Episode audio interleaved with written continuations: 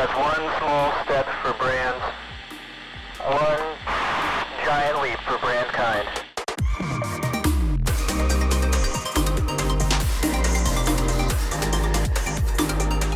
You're listening to Food Chained, presented by Perfy. A big thank you to this episode's sponsor, Triple Whale.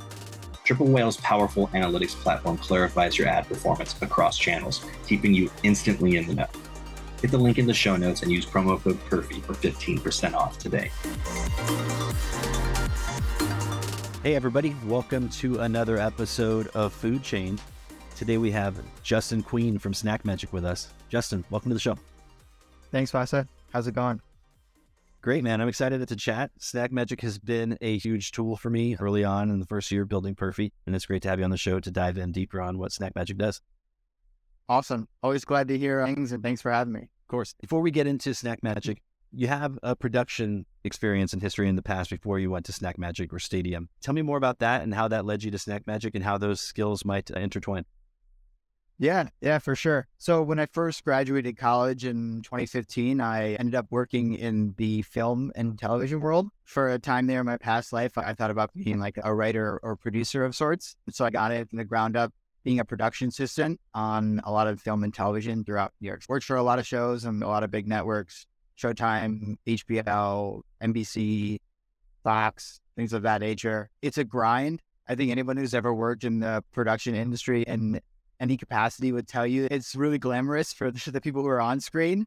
And for the people who are below the fold or behind the camera, it's a ton of work. And more often than not, it's like a blue collar job almost where you're working anywhere from 12 to 15 hour days. You're outside a lot of time unless you're like in the studio. You're running around. There's a ton of stuff to manage and there's just a million moving parts. And it can sometimes feel like a thankless job, which I'm sure a lot of people in the CPG industry can maybe relate to, right? Where you wear a lot of hats and sometimes it, feels a little thankless, but it's amazing to see the end product and be a part of obviously something much bigger than yourself and witness it come together and to see it eventually, whether you're in the show or whether you watch a movie, you're like, oh, I remember seeing that being filmed or I remember that day. It's a really cool experience. And how it led me to Stadium or Snack Magic is pretty serendipitous. I don't know if there's any connection at all. I, I one day was working and I don't remember what show it was. And I, I there's no like NDAs or anything at this point. I can mention any of the shows I worked on, but it may have been Power at the time, which is like a big Starz show. I don't know if you're familiar, but season wrap. And I was like, you know what? I don't know if I can continue doing this. A little bit of background. I won't go too in depth into it, but the pathway to matriculate up through the ranks, so to speak, in the production world, at least on there's a bunch of different sides and a bunch of different teams within the film world but to be a first AD or a second AD and kind of work your way up, that side and, and be like running the set day to day, so to speak, you have to put in a certain number of hours, work in a certain number of different jobs, work in a couple different capacities, and have, I think it's 500 or 600 days under your belt before you can even apply to be part of the guild. It's called the Directors Guild of America. I mean, they run all, all the first and ADs and directors and things. I was working my way up. I, I, think eventually I was like, you know what? Maybe this isn't the path for me. It may have been too many 15 degree days in, in New York City standing outside for 15 hours and going to sleep at three in the morning and waking up at six in the morning to be back on set that I decided maybe I should put my degree to use and, and try to do something else. And I always had a passion about food and I loved like the food culture and the food industry. And Stadium at that time, I'm sure a lot of people don't know, but we were a corporate catering company in New York City. So I was looking around for jobs and I stumbled upon this startup. I thought I wanted to get into the startup world because I had that same spirit and that same grit as working in production. And it was a really interesting company. Basically, what we were doing was we were consolidating dishes from all different restaurants throughout New York City. So let's say, and it was obviously corporate lunches. So it's like you were having a meeting and you wanted sushi and your friend wanted pizza and somebody else wanted a sandwich from three different restaurants. We would go out, get all those different dishes, kit it and pack it together and then send it to one location, which I was just like fascinated by. And I was, I was, couldn't put in my mind how that this was happening and what they were doing to make it all work and all these moving pieces. And then cut to obviously we had a large CPG arm as well, uh, pantry products and snacks and you know, shelf stable goods. And then fast forward to 2020 when COVID hit and corporate catering went to zero. Obviously, as I'm sure you can imagine, as everyone started to work from home, which led to the inception of Snack Magic and uh, where we are today. Awesome. I've got a few questions on that first. Does AD stand for art director or associate director? What does AD mean? Assistant director. Assistant. So there's a couple different assistant directors, and there's actually, yeah, and there's actually like teams. So there's pairs of assistant directors. And then the Directors Guild. Is that the same Directors Guild from Team America? it, it might be. I don't know. Team America came out when I was way younger. I'm sure nothing's changed between then and when I started working. All right, maybe don't watch that one then if you're. Oh, I, oh, I watched it. I was probably 13, maybe I first saw it. perfect time to watch it. So you went to film school, yeah, exactly. did all of that. I went to just regular undergrad liberal arts education. I didn't go to film school. The way I entered film was I knew somebody who was working in the industry. And when I came out of college, I was like, oh, you know, really interested. Kind of started and, and tried my hand out and, and working a couple of different jobs in it. I decided to give it a go. And then uh, eventually I decided to follow my, my degree. There we go. I actually didn't do anything with my degree for quite some time. And be honest, I don't even know if I'm doing anything with my degree to this day, but it is yeah, what it is. yeah, yeah, for sure. But Good.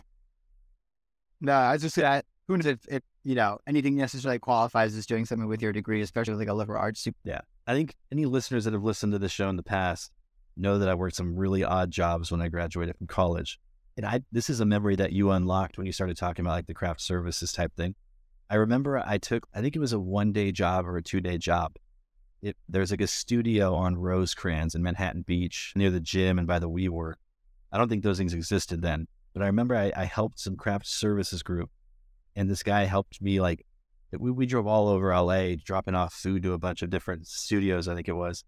And they taught me this random thing. I don't remember it anymore, but you're going down a certain direction of a street, like there's certain numbers like that are odd or even based on the direction you're going. And then if you're going like west or east, there's these other secrets. And that's how like we didn't even have Waze or Google Maps back then. It was all MapQuest, and they just remembered all of LA by these different little gadgets. Them random tidbit that just unlocked a memory by you telling me that. Yeah, that's I. There was one day on set, and it was pretty early on in, in my quote unquote career. And uh, one of the assistant directors had said, "I'm the northeast corner, you know, 14th Street." And somebody said, "What corner is that?" And he was like, "If you don't, your, your northeast southwest corner is like you can't work here." And it's like, all right, I get it to a degree, but not everybody knows exactly where they are in the city all time. Yeah, yeah. I'm just the worst at that sort of thing. Anytime I take tests, the worst place I do is when you have to fold map or fold pieces of paper and know where it touches on the other side. And maps are definitely one of those weaknesses where I have no freaking clue. I would have failed Yeah. as a sailor Yeah. back in the day. Oh, for sure. Likewise. All right, so let's dive deeper into Snack Magic. What is Snack Magic for anybody that has no clue what it is? Sure. So Snack Magic is a big piece of an even bigger pie, but basically Snack Magic is a corporate gifting platform. So it's an employee gifting recognition, wellness, you know, incentivization platform also, if you will. So we set out to be a sort of one-stop shop for employee recognition, employee gifting, whether it's somebody obviously in the B2B space gifting their team, whether they're gifting potential sales prospects, whether they're gifting a coworker, uh, whatever it may be, you know, work anniversaries, new hires, et cetera, et cetera. Uh, we want to make that a really fun and unique experience for the gift recipient and make it really seamless and even enjoyable to use for the gift givers. We, as a company, a larger company, um, have a couple different verticals underneath our belt. One of which being Snack Magic, which was how we got our start and, and is our hero product, and that's our CPG arm. We also have a sister company called Swag Magic, which, of course, as you can imagine, is corporate branded um, on demand swag. We also have Department of Superior Dishes, which is um, like regional delicacies and dishes from restaurants throughout the United States. Uh, we, we can ship for con- consumers. And then we have another platform that is a like virtual wellness platform. So it's like team building opportunities and workshops and things of that nature. And that's called, um, and then Stadium as a whole is just a suite of employee recognition, work perks, HR, wellness programs. Is the third one like Goldbelly? Yeah. For a lot of a better word, yeah. You hit it on the nail on the head there. I always see like a frame of reference. That's very cool. Yeah. I'm only familiar with the Snack Magic component of the umbrella. I think it's been a huge tool for Perfy early on. I'll dive deeper into more questions on Snack Magic to help others that may be thinking about leveraging it. I do think that one Sure. of the pitfalls in founder kind of ideologies, I think there's places where you can take a hit uh, in terms of being profitable. And at oh, being an agency owner as well, I've worked with so many brands that have thought about it, and they've always said there's no path to profitability, it's X, Y, and Z. But I do think there's value. So let's say it costs you, let's say, let's just say you're in the hole, let's keep it simple. I think there's value in the data that mm. Snack Magic has because of CPG Pulse, which we'll get to in a minute. But there's data that I couldn't have get, gotten, or reviews, or feedback, or customer sentiment, or there's things that I've applied from Snack Magic reviews in our messaging that was invaluable. And on top of that, I'll be honest, I our 1.0 label wasn't my favorite, and Snack Magic was a way for me to exhaust inventory. And it's not wasn't distressed inventory. It's not like it was like a month left of expiration date. It was inventory that I didn't want to be on the shelves of dream retailers. And I was able to get a couple things from it. One, the data. Two, see like the data being like very specific, like where you rank in in your category, which can be used to then leverage your sales deck for other retailers that are goals of yours. And the second component was to get rid of some inventory. But I will say this for any brands out there that are thinking about working with Snack Magic, you've got to find a fine balance of your inventory levels. Only so much can be delivered at once. In for beverage, I'm shipping heavy weight. I exhaust inventory and then like you're at the leaderboard and then your inventory goes down. So you're at the bottom of it and then you replenish and you're at the top and then you're out and then you so it's very hard to manage that that's one of the one of the pitfalls i think that Snack Magic is a very valuable platform that i leveraged early on to help me get the things i needed and i'm super grateful no, I, I appreciate the kind words and, and also the feedback and I think that's definitely true, right? There are a lot of peaks and valleys, and especially since our leaderboard is day over. Um, let's say you're in stock on Monday and you're out of stock on Tuesday. Obviously, you're going to fall off that leaderboard. Um, one thing that we try to do on our end, which we're not, we're not from, is uh, which I know you know about, but is the dynamic capacity range as you sell more, you're granted more capacity. But of course, you know, as a catch 22 is how much you're going to ship in. So you can sell more. So you can get that, that dynamic kind of response level for the capacity. But as far as the data goes, uh, yeah, I think that, you know, sort of the genesis of us building out CPG Pulse. Of course, we are sitting on a lot of data and a lot of brand. I would love to kind of what your consumers are saying or who your consumers are and, and where my product is going. And for a lot of brands, you know, maybe such as yourself who are in the earlier stages or even a little bit more established, um, one, I think that this is a really unique sales channel and it's a really unique audience. I think a lot of brands are looking for that B2B audience and to break into that demographic. Uh, that's not to say a B2C audience as well, but of course that B2B audience isn't type. But for brands early on, they maybe are in a lot of doors where they can pull syndicated data or they don't have the money to pull the syndicated data or they don't have the time to sit down and understand what this means for them and how they can actually utilize that data, right? It's not the most user friendly in a lot of cases. What we set out to do is to give brands a place to A, digest their data really easily, understand what's relevant to them, decide what's relevant to them, right? Whether it's trends and rankings, whether it's category comparisons, seeing how you stack up, you know, all beverages, or if, you know, you just want to look against functional beverages, for example, and understand where you are within your subcategory, um, being able to do competitive analysis against your peers. So, you know, I'm on shelf with this other functional beverage in these retailers, or I'm hopefully going to be. How are they doing on Snack Magic versus, um, and that's something that you can go and build your brand and pitch your story into retailers or into buy out and say, hey, whether you're adding it to your sell sheet or you're adding it to your pitch deck and say, hey, no, I'm maybe not in a lot of doors against this other brand, but this is how I stack up against Snack Magic against a brand that you say is doing well on your shelf. Like I know there's not for, for me to perform just as well, if not better. Um, or even looking for collaboration opportunities, right? What we've seen is there's, especially in the past year, you probably know better than I do, but there's been a ton of really unique cross collaboration from brands that you maybe wouldn't expect but that's another thing, right? Where you've seen brands who say, hey, like, oh, that's interesting. I didn't know that this brand was also doing something similar to myself. Maybe we should reach out. Maybe there's a synergy there, piggyback off each other, do a flavor run together, whenever that be, um, which I think is a really unique opportunity. What are some of your favorite brand collabs that you've seen? And I'm not talking like Instagram giveaways, but actual like co-branded mm-hmm. products. Mm-hmm. An example that I can think of yeah. in my head is Fishwife and Graza. Yes, that was a really interesting. Um, this is like a shameless plug, but I thought like that uh, one was really interesting. I think a, a really interesting market to break into, especially because that's like a little bit more kid friendly. And you could argue like that's a demographic that they maybe were trying to hit, you know, parents buying it for their kids and as a healthy alternative, right? Similar to almost like, um, I also thought that the, uh, I'm going to blank on who they did it with, but Lesser Evil did an interesting collab. Right. Uh, a, with Ron, yeah, with a, a sweet popcorn, the cherry lime flavor, which I thought was again, not something that you would ever imagine wanting or seeing, but there's something about seeing like that's something I, I guess I asked, uh, which I thought was really interesting. I think there's a few others out there. I think what Sandro is doing at Sanzo is pretty ridiculous in a good way. I always use the word ridiculous in like the best way possible. 38 at the Garden with Asian Pear, brilliant. What with uh, Jeremy Lin. Yeah. Yeah. that was really cool. Who else? He did a, he did something with a Marvel movie. I forget what it was called, but another great co-brand. I think he's done a couple of those. That was cool. I think I think the most epic one. And if I don't say it, I'm gonna kick myself in the butt. I finally remembered. Hidden Valley Ranch and Truff broke the internet. It's, yeah, that that broke the internet. I don't can't think of anything that topped that recently. I know there's good stuff in the works between brands. Shoot, I can't think of anything else off the top of my head, but that one I think it takes the cake. That was that was a great one. This is a, a you know not even for art um um of, of NBC um and uh, she put you know in combination uh, deck and I don't remember exactly which one. Um, I'll have to get you that. Uh, but she did a whole amazing slide with all these really cool collaborations that a lot of those um, it was you know highlighting a lot of those ones that I'm sure we missed we got to link that in the show notes if you can if you can find that send that ps love Amrit. Yeah. She's the best. If you're listening, you're the best. But let's, how did CPG Pulse come to be? And again, that's work of you guys working with Amrit.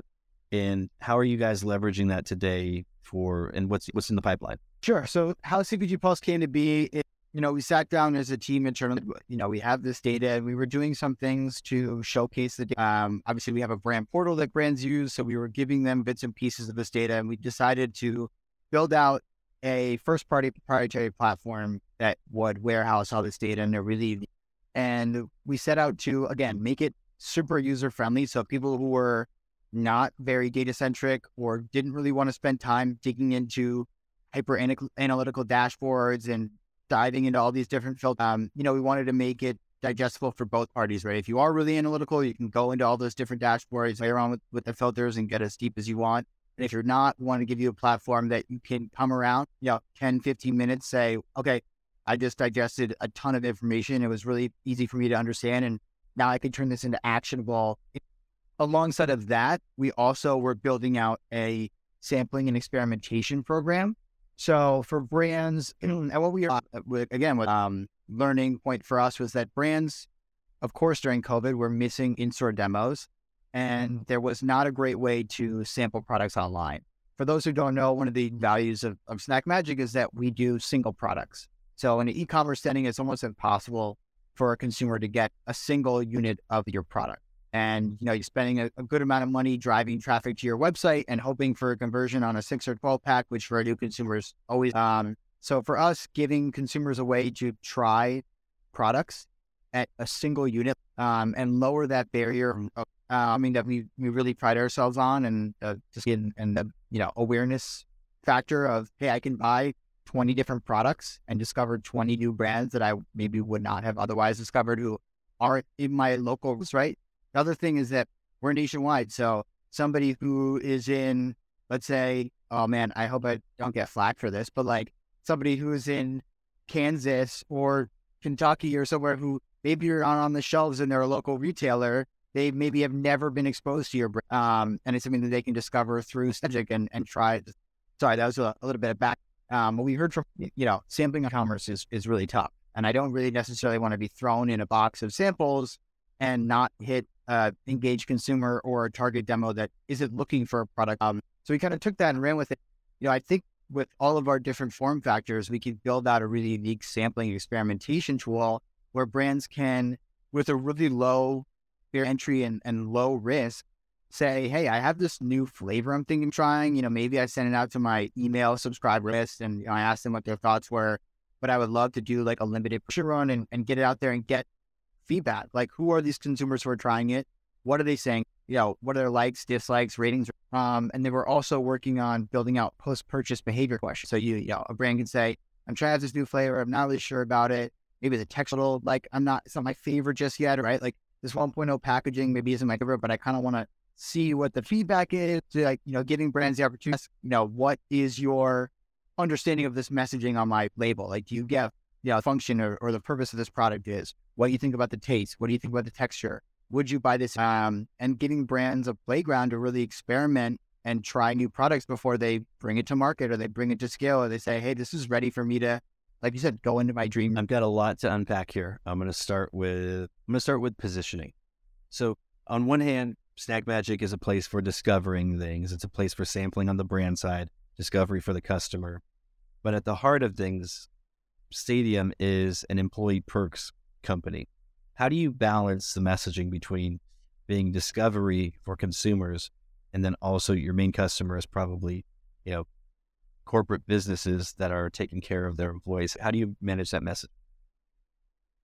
Um, so I think that what we've seen is that, of course, you're going to get certain consumers who are like, where the Frito Lay, where are these products, right? But I think what we've seen is that, and I'm sure you and, and others who are like, I, you know, your product is probably a great fit for a B2B audience, employees who are looking for.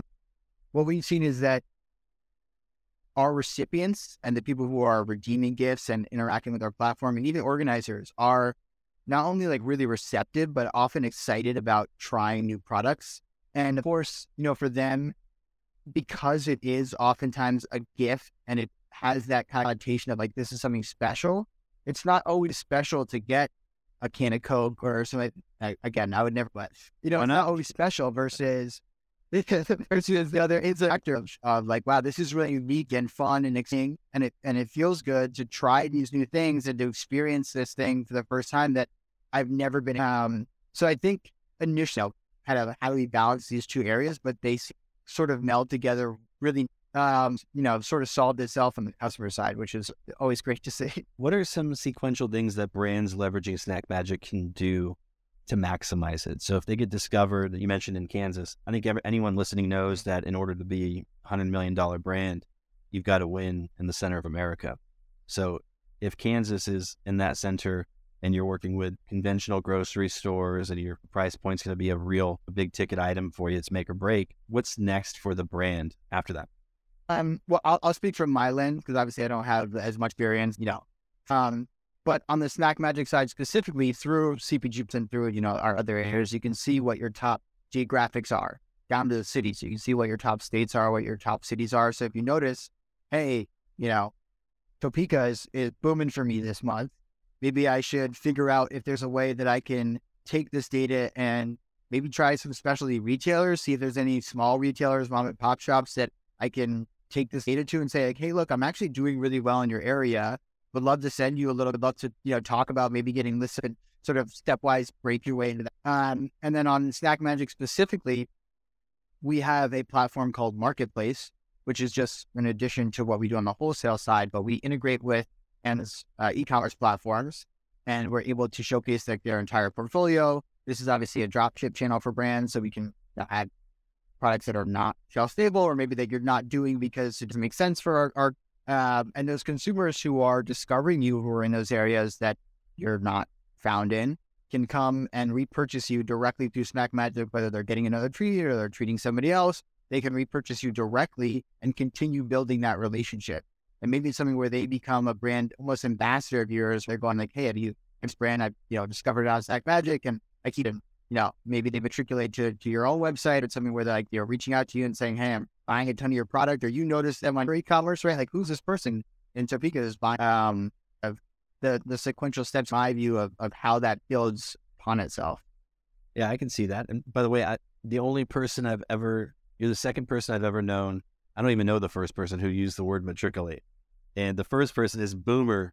I forget, uh, Boomer, whatever his name is, I think. Is it, is it Boomer? Booger. Booger McFarland was on Monday Night Football, and he'd always say matriculate down the field. Just had to point that out. It's so awesome. yeah, no, I could definitely see that, and I hope the brands leverage it to help build those stories for them, before, especially early on. It's so tough. Yeah. You're not going to launch a brand unless you've been. I've seen founders who have had tremendous experiences starting other brands, exiting, who land on shelf the day they launch their brand. They've been working on it on the back end, behind the scenes, and that's good for them. First, I, I think of Keith Belling from Right Rice, launched day and date in Sprouts nationwide. I think just iced tea just rolled out in a billion stores. Um, and and then yeah. and the retailers trust them. But for most brands, especially myself, this is my first time founding a CPG company.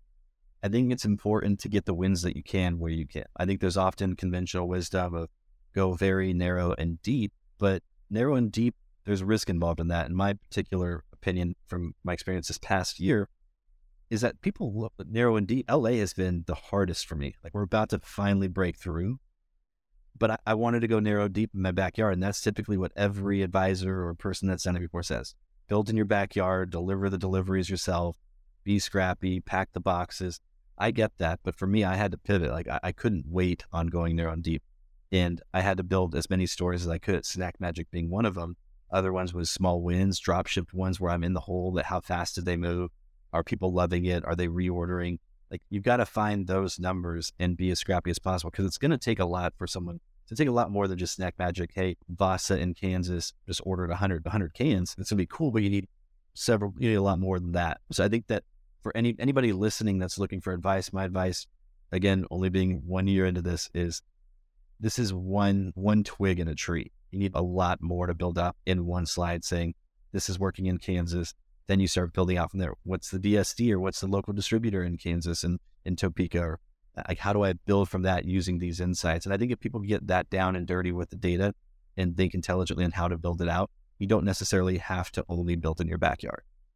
Yeah, no, I, I think that was really well said. And I also think that, at least from what I've seen over the past few years, you know, for forever, it was building your backyard, go to mom and pop stores yourself, like you said. And then there was a little bit of a shift of don't do that initially, build e commerce, drive awareness for your brand, you know, ad spend, see if you could drive some traffic to your website, build out of our, you know, D2C commerce and, and sort of prove your metal there, you know, almost leapfrog those mom and pop stores. Like, sure, you could be in them, but leapfrog them because you built this crazy D2C business and go right East Coast distribution in Whole Foods or whatever it may be, right? Like, um, but now I think there's a little bit of a regression, or I shouldn't say regression because it's not negative, but I think people are really like, okay, well, maybe we're not going to be the next in D- D2C e-commerce because there's a million of us now. So maybe there is something to be said about, like you said, building that tree and having a lot of different branches and having the mom and pop doing your e-commerce, getting into a bunch of different channels and understanding what works for you and what makes sense and who's really res- who's your brand resonating with, and then where to invest in from there. And then you can, I think, go deep, like you said, building your backyard, or you know, but you have to have those other streams so you're not so beholden to one area which I think is has been happening more. Yeah, one hundred percent. And I have thoughts on. I don't think going day and date into retail and expecting to win is a responsible conclusion. And I don't think that going 100% D2C today is a responsible conclusion. I think that brands have to do both yeah. at once. And I don't say that by like ship a lot of capital here, ship a lot of capital here. I say be scrappy and do a little bit of both. Get your data here, build your house file here, I define that as basically any consumer touch point email, SMS, app download, subscribers, affiliates, ambassadors, group members. Build that Rolodex so that when you do say, Hey, I'm in Whole Foods Northeast, you can take the list of people that are near there and give them a relevant message saying, Hey, don't worry about our minimum order quantities. You can now get one can at Whole Foods Northeast. And that I think is personally, that's my strategy. I don't know if that's the only answer. I don't think, surely it's not. But I think that's how I'm going to approach it. That's how I've always approached it. Yeah, yeah, no, it makes a lot of sense. And and like you said, I mean, there's a, a, a million strategies, and there's a million different can take, and and obviously it's really easy, I think, for brands in particular, new brands, to to see, uh, you know, any, any, brand. I don't want to name names, but any brand who's doing 100 million now, who was two years ago emerging brand, and said whatever they did, that's the model we're going to follow. But like you said, it's it's not, it doesn't work for everybody, and that's maybe not your audience. That's maybe not wouldn't work for you, right? So I think it's really easy, you know, watching from sidelines and saying like, oh, I could just do what they did, you know, plug and play that mind model. But it, it, unfortunately, it just doesn't work like that. So my brothers taught me this early on. I've got five older br- brothers. I'm the youngest of eight. And when they taught me how to play baseball or shoot a basketball or throw a football, whatever it may have been, they always said, even when we were just working out, they would say, never look at somebody else's technique, whether it's swinging a bat, throwing a baseball, football, shooting a basketball. They said it's going to mess up yours. Focus on yours. And I've taken that those lessons I learned when I was a kid and applied them to this. I don't really care what competitors are doing or other brands are doing that work because you're probably going to try to copy. Like everyone right now is probably trying to copy Liquid Death. They're the best marketing team probably on the planet right now, agencies included. Yeah. and everyone's like, I want to be like them. But early on, they probably weren't saying that. You know, it what what works for them isn't going to work for a cheese cracker. It's not going to work for a chip. It's not going to yeah. work for a lot of things. I think people need to be uniquely themselves. And I think that's the way to go. Whatever that may be, whatever your strengths are, hire for your weaknesses and just be yourself. I think that's what's going to win moving forward, not trying to mimic what other people do. Yeah, I think that's great advice. And I think, yeah, like you said, I, I don't think people were watching Liquid Death see like festival back in the day to work for my my alternative chimp channel, right? Or I think so oh, Shit. yeah. But now you know there's all these these these young kids who are mimicking Aaron Judge's swing because he has like a really weak swing. It's like great if you're gonna be six seven and two something, sure, mimic his swing. I'm sure that will work great for you. But if that's not who you are, maybe you know that's not the footstep you I should think follow. there's something good in that though. I think I think kids like when I was coming up, everyone wanted to be like Mike, like Michael Jordan, or everyone wanted like Bo knows Yeah. Bo. And I think Yeah. that's okay because you're not quite a peer to them yet. Like peers right now in the industry, like, that's- you can't copy what somebody else is doing or try to mimic it or be them. You've got to be yourself. It's like nobody in the NBA is trying to be Steph Curry. They're not copying his shot and his form and his technique. But he did change the game of basketball, but his peers are trying to be their own superstars. They're not trying to be like Steph Curry. Except for maybe Seth. Maybe Seth. That's that's those are brothers. Exactly. Lillard is himself. Lillard's probably my favorite NBA player. I don't know how he got into the NBA. I'm sorry, but Lillard's I think my favorite NBA player. He's uniquely himself. He's got his Dame time thing. Like Yeah. it's just I think brands can take lessons from sports and try to be uniquely themselves, develop their own technique, Well- change the game themselves the way Liquid Death changed the game for CPG. no, I, I think it's a good analogy. Did, you grew up close, right? Were you a, a Trailblazer? I was a? Lakers fan until they traded all of the good young players after Kobe Kobe retired. I actually have my Lakers 30 years of fandom on my Facebook marketplace up for sale right now. As it's been up there for four or five years, but nobody's bought it. It's like a million bucks, I Nice. think. Nice. I was just I was just how you got on the uh, the Dame train. Killer instinct, man. Like I, I love players like Kobe that just have a Yeah. killer instinct. They're not your friend on the court. They're- They'll be your friend maybe off the court, but want to murder the game. And that, I just I respect that. I love it. Yeah. I think Jimmy Butler has a lot of that too. But Man, this is going to turn into a sports podcast. I know I was gonna say like yeah, we could get I've back on track. stories on that. But let's get back on track. Uh, a couple more questions before Yeah, we yeah. bounce. What is the top product ever on Snack Magic? Oh man, Take a guess. the top product, the top product, Snack Magic. Well, I mean, I I know what it is.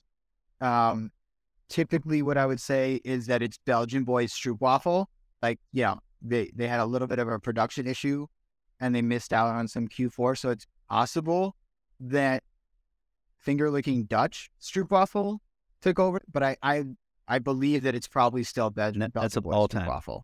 I don't know what it is, and I, I'm sure you've seen it. There's a million Stroopwafels now, but I think they they took the market by And storm. there's uh, And I think the U.S. market was like, "What is this?" Rip Van Winkles as well, right? Yeah, yeah, Rip Van, and then they're on our site.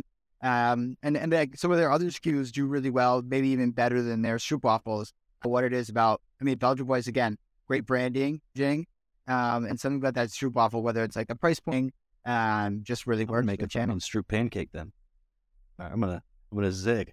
You should. Um, Belgian Belgian boys though, man, their their TikTok product launch was so cool with Target. It's got the layer of exclusivity, oh, great retailer, insight from TikTok. Yeah. Freaking- what a move there. that that yeah. cereal, the pancake. Yeah, really cool. Baller move. Really cool. All right, well, good to know for anybody wondering out there. Belgian boys and finger licking Dutch are the top products on Snack Magic in the history of Snack Magic. It, it could be a chocolate, been a chocolate, but we we don't do summer. Um, so that, that probably My agency has a client that has a candy bar. They're called Gigantic, and that's a pain in the ass. yeah yeah we we work with gigantic. Stu's the man. Yeah, very, very cool. Interesting flavors. Very Yeah, got, he's got something up his sleeves coming up. Can't say much, but he's got something up his sleeves. Yeah. Okay. Okay. Yeah. Yeah. Keep another wraps. I was my first time seeing uh, uh Bomb. Bomb flavor. But Justin, this was awesome. Thanks for the conversation. Thanks for sharing some insights on Snack Magic. Really was a pleasure having you. get it. Um, and of course, if anyone has anything here, yeah, any ideas they want to bounce off, feel free to reach I'll out. link to your LinkedIn, Snack Magic's website. I'll put all that good stuff in the show notes. Awesome. Cool. Appreciate it, man. Got it. Thanks for the time.